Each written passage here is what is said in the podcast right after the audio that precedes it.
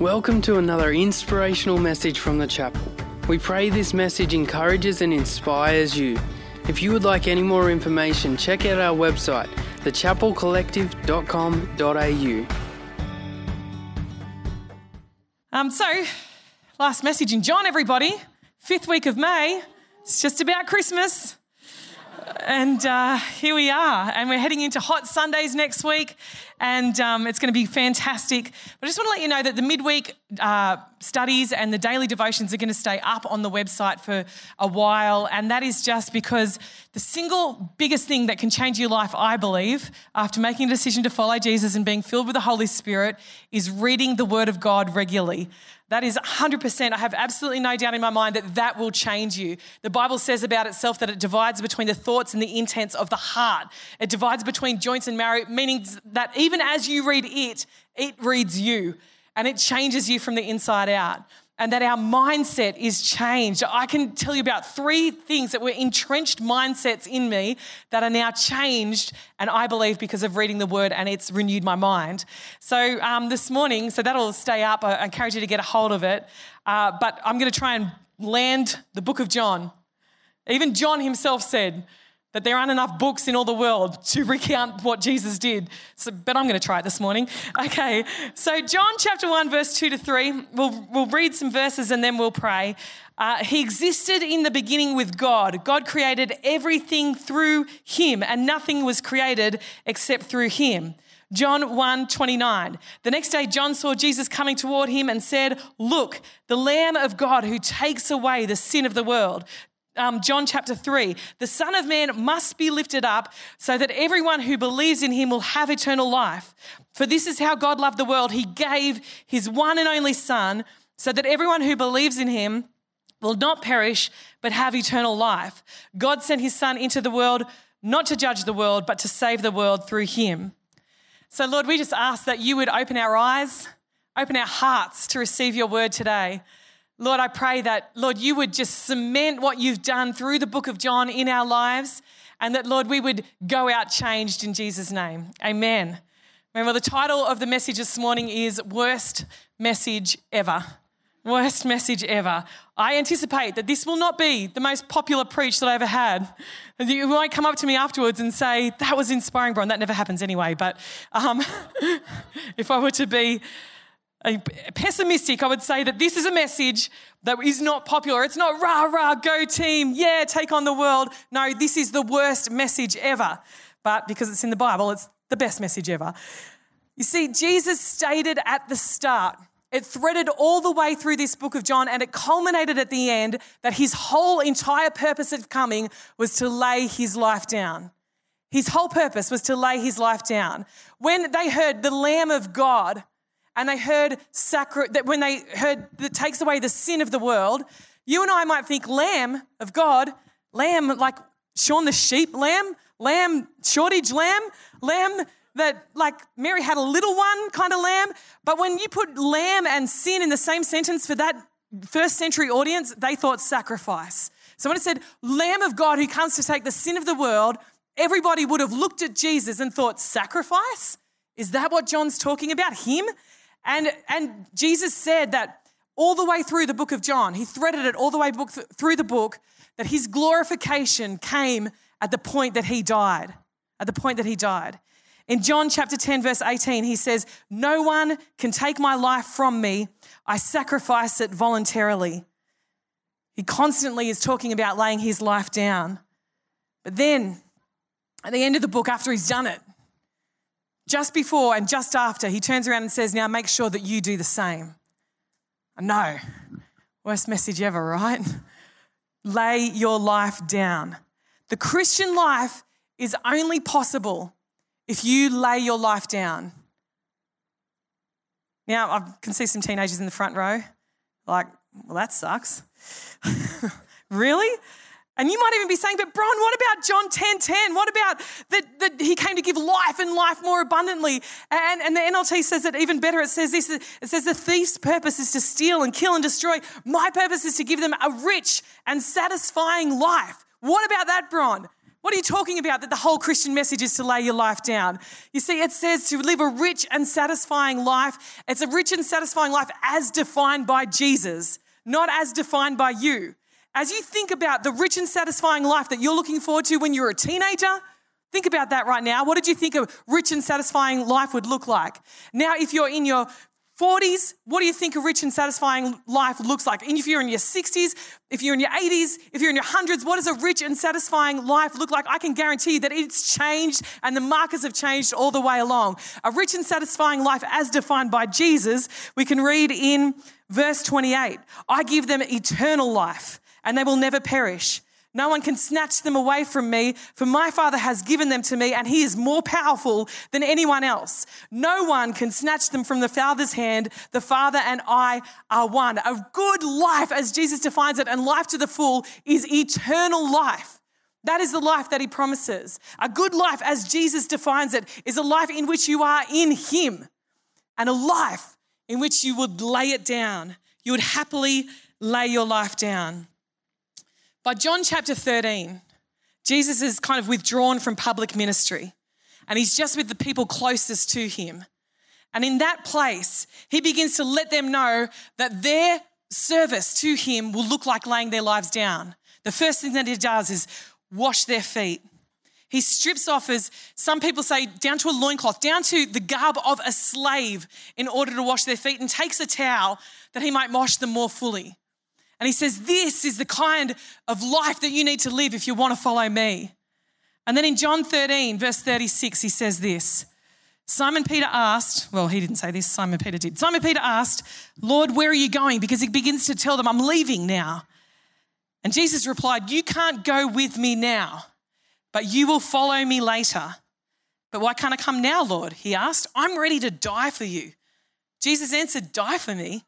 I tell you the truth, Peter, before the rooster crows tomorrow morning, you will deny me three times that you even know me. And that's exactly what happens. Peter does deny him three times. All the disciples leave him, actually. And Jesus dies as he said he would all along, and he rises again. And then he comes, as we heard so beautifully that Trish spoke on this morning, that he cooks them breakfast on the beach.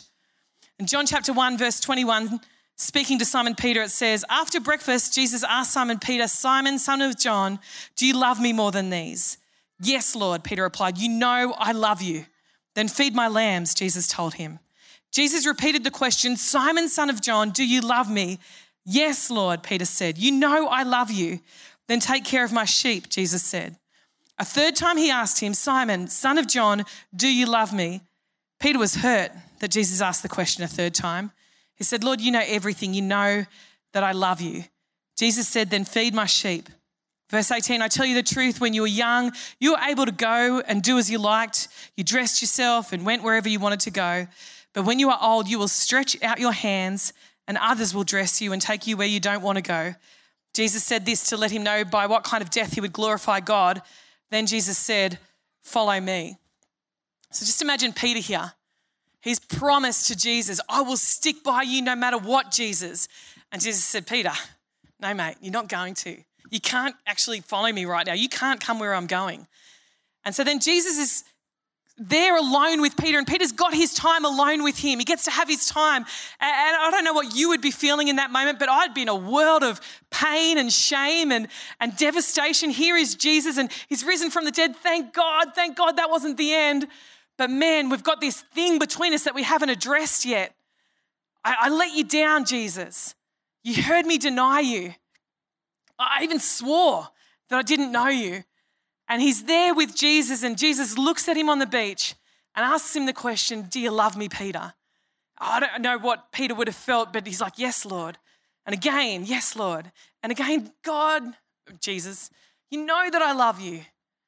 And Jesus was like, each time, will feed my lambs, feed my sheep, feed my lambs. And three affirmations for the three denials of, I love you, Lord. I definitely love you. And Jesus says to him up front, You're going to die. Follow me. Now, if I said to you this morning, Guys, you're going to die, follow me. Who's coming? Nope, not many people. Actually, no one put their hand up just in case you thought that maybe someone did. No, no one did. Um, but Jesus says this, and he was able to say to Peter, Here, you can't follow me.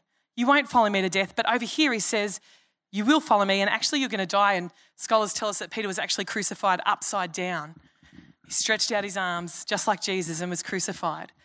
And Jesus said, Here, you can't follow me, and you won't be able to. And over here, you can and you will.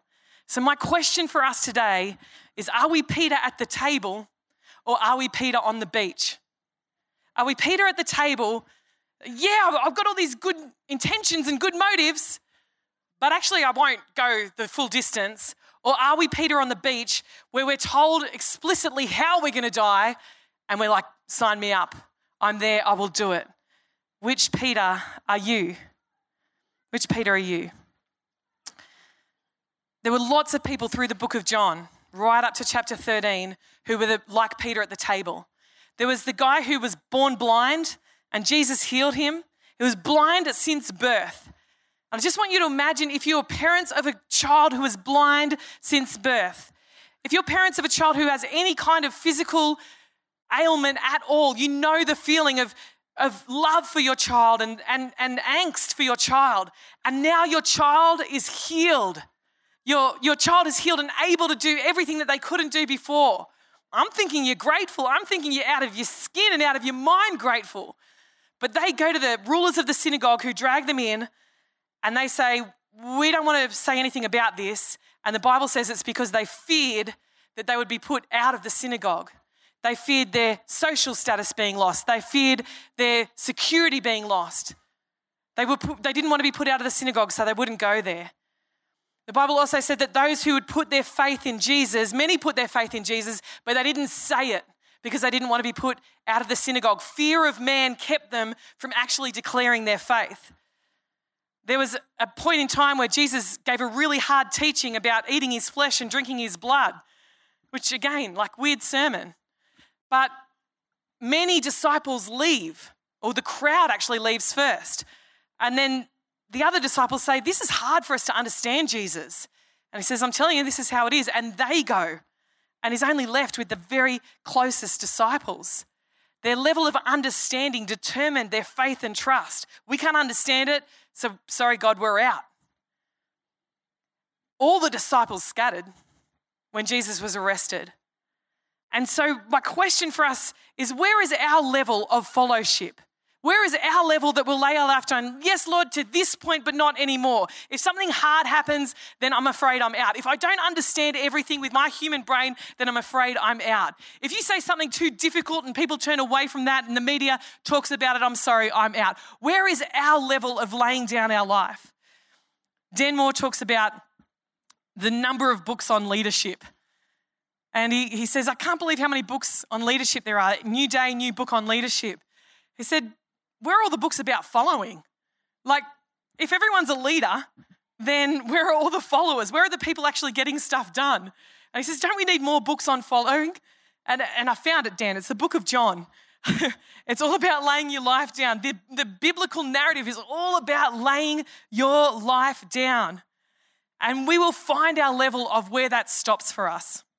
I may have told you the story before, but my auntie went for a job with um, the Bible Society. And they had them write down everything that was important to them, one to 10 of the most important things to them. You can imagine what your list would be. Just start to itemize that in your head, one to 10. If you put a Chevrolet Silverado somewhere on there, I'm thinking that there's an issue. Um, but all the things that are most important to you. And then they asked her the question this is like, you know, in their training, in their job training. And they said, okay, take, would you forego the bottom five? If Jesus asked you to. If he said, Follow me, but it's going to take that away from you. She was like, Oh, yeah, like house, yep, yep, yep, tick, tick, tick. And then they said, What about the next top three? Would you be willing to sacrifice those for Jesus? And she's like, Ooh. And they said, Okay, what about top two? Would you be willing to let those go in order to follow Jesus? And I don't know about you, that's the worst message ever. That's horrific.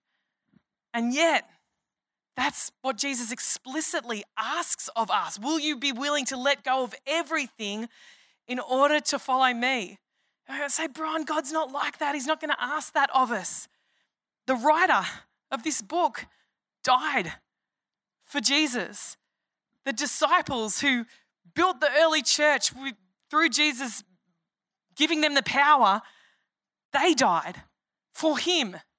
They were called liars. Christians were fed to the lions.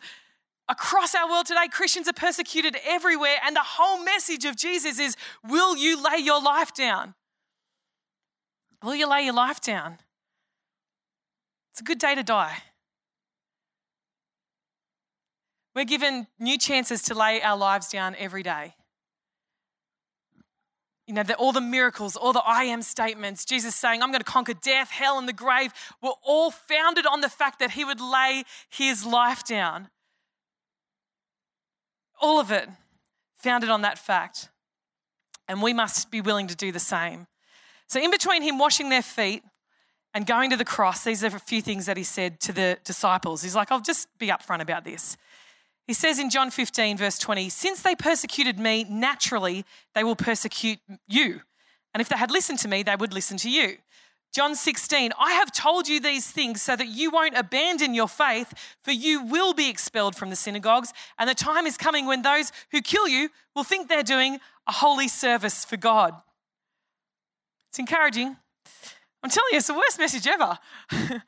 but that is what the whole book of John is about. Jack Haynes puts it like this Today is a good day to die. It's a good day to die to the flesh, to the world, to myself, and to take up my cross and follow him. Paul puts it like this I die daily. Jesus puts it like this This is my commandment love each other in the same way I have loved you. There is no greater love than to lay down one's life for one's friends. We're meant to lay our lives down, and it's meant to happen in the context of community. I was just thinking, imagine if someone was in here right now and without the context and they hear me saying this, I sound a little bit like a cult leader. I'm not. I'm preaching from the Word of God. And Jesus says that we constantly need to lay our lives down and we need to in the context of community. In 1 John chapter 3, verse 16, he says, Just as I've laid down my life, you ought to lay down your life for each other. Now, I want to give you a controversial example of doing this just in our day to day life. Um, so I've got a friend, this is very controversial, and uh, you might remember when we were in the other building, that's when the plebiscite took place about same sex marriage. And actually, as, um, as the pastors of the church, Daz and I recommended voting no. And um, um, that might hurt some of you, but we did, uh, in the context, we knew that the ship had sailed in terms of biblical marriage, but we saw the trajectory of legislation that was happening, particularly in Victoria and around education in schools. And so we, we suggested that on looking into that, that you vote no. But at the time, my friend, who, very good friend, one of my best friends, who is same sex attracted, stopped coming to church. And he was just like, I, I just feel completely judged when I come to church. I feel judged in general. As a person, he said, who actually wants to follow Jesus, none of my gay friends accept me. As a gay, as a Christian, my Christian friends won't accept me because I'm living in this lifestyle. And he said, I can't possibly come to church. It's all a bit heightened right now. And he said that a bunch of his friends were feeling the same. So we met for coffee, and I, I sat down with him and said, I don't want you to hear this from anyone else. I want you to read the statement that we read out to the church. And I read it out, what, what we'd said, and explained the context of it. And he just started crying. And I said, Okay, so how does this make you feel? And he said, I feel judged. I feel unwelcome. I feel excluded. I said, yeah, okay, I get that. I can understand why you feel like that. And he said, I, I said to him, if, Do you reckon anyone else is feeling like this as it relates to the church? And he said, Absolutely. And I said, Well, previously, when you were coming to church, where do you reckon that they would find a place to go? And he said, Well, they'd come to our church because they know that I can go there. And so they would feel like they could go there as well. Now, you might think, well, they shouldn't be coming. They don't have a place here. But my, my expectation is that the best place for people to be is under the Word of God and to listen to the Word of God and to experience the love of the family of God. That's probably the best place for anyone to be. And so that was my, um, my understanding. And uh, I said, So if you stop coming, where will they go? And he, he said, They feel like there's no place for them. I said, So will you come so that they know that there's a place for them? And he said, Yes, I can do that. He was willing to put his own pain aside for a greater purpose. He was willing to say, okay, I don't feel welcome, I feel judged, I feel excluded, but so that others may come, I'll keep coming. Controversial example. The whole point of that example is he was willing to put his pain aside because there was a bigger purpose. And I think sometimes that we forget that there's a bigger purpose because we're just in this comfortable bubble of Western Christianity. And we forget that laying our lives down is meant to mean pain. It's a bigger purpose, it's meant to mean pain. It is pervading the whole of the New Testament after the Gospels that we're meant to lay down our lives for each other. And so, let me talk to you about laying your life down for each other and what that looks like. Ephesians 5:21 this plays out in a marriage relationship and I just hit all the controversial topics this morning. It says in Ephesians 5:21 submit to each other out of reverence for Christ. Lay down your lives for each other out of reverence for Christ. Now, I'm so hesitant ever to talk about this passage because this passage has been so misused. And um, if you know that there's been studies done on certain denominations where there's actually higher rates of DV in that denomination there are in the secular world, like that is horrific. But what I know is that for me to submit to my husband is like the hardest thing in the world. I'm going to die every day to submit to my husband. Any wives the same? Yeah, okay, thank you for your honesty. others are like, no, that's what we should do. Um, and others are like, how dare you say that?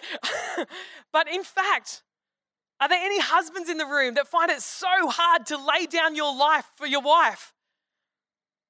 No, nailing it. Thank you, one honest person. It's hard. It's hard to lay down our lives for each other. Let's just be really honest. It is painful. It hurts. It's meant to, to lay down our lives for each other. I'm, I'm all for a movie where someone's sacrificing their life for someone else.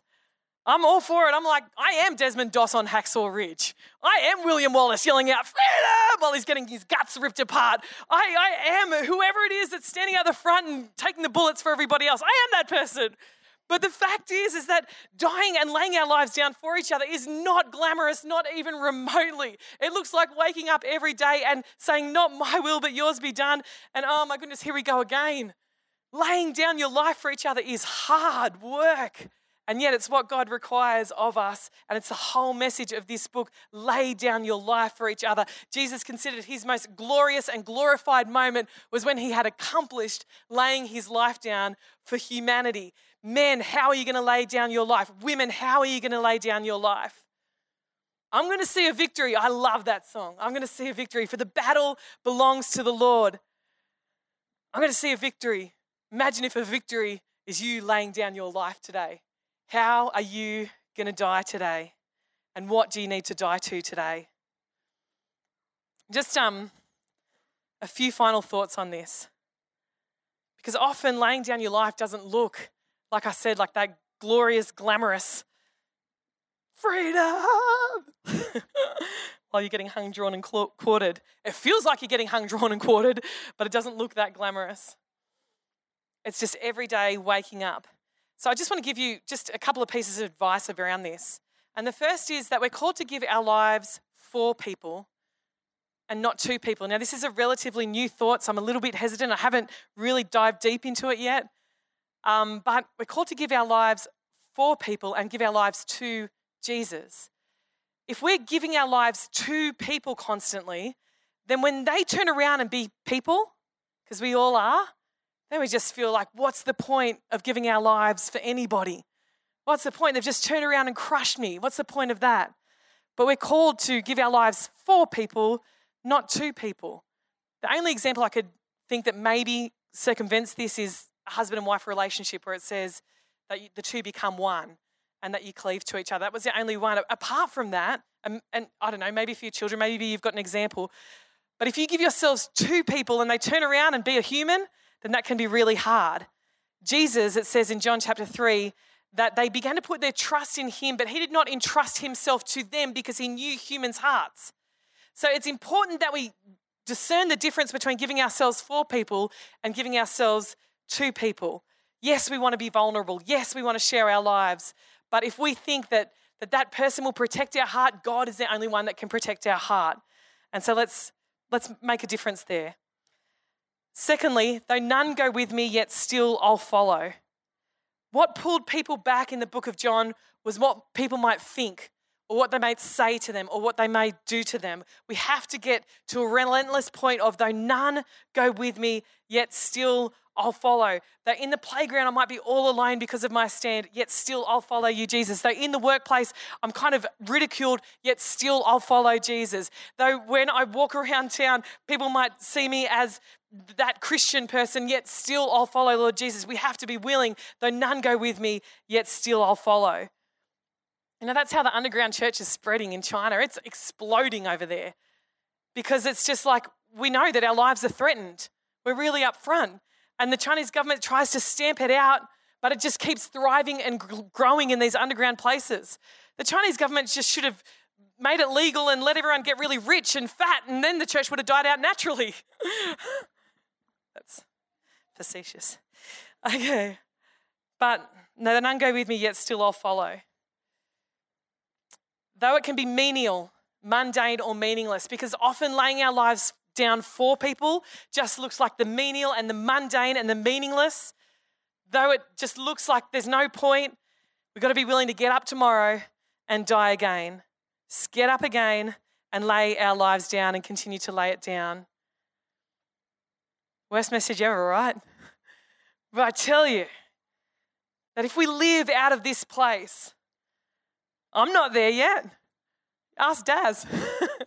I'm definitely not at the place where I'm living, laying my life down for others all the time. I still be self protective all the time. I still want to manage the way that I am with people all the time.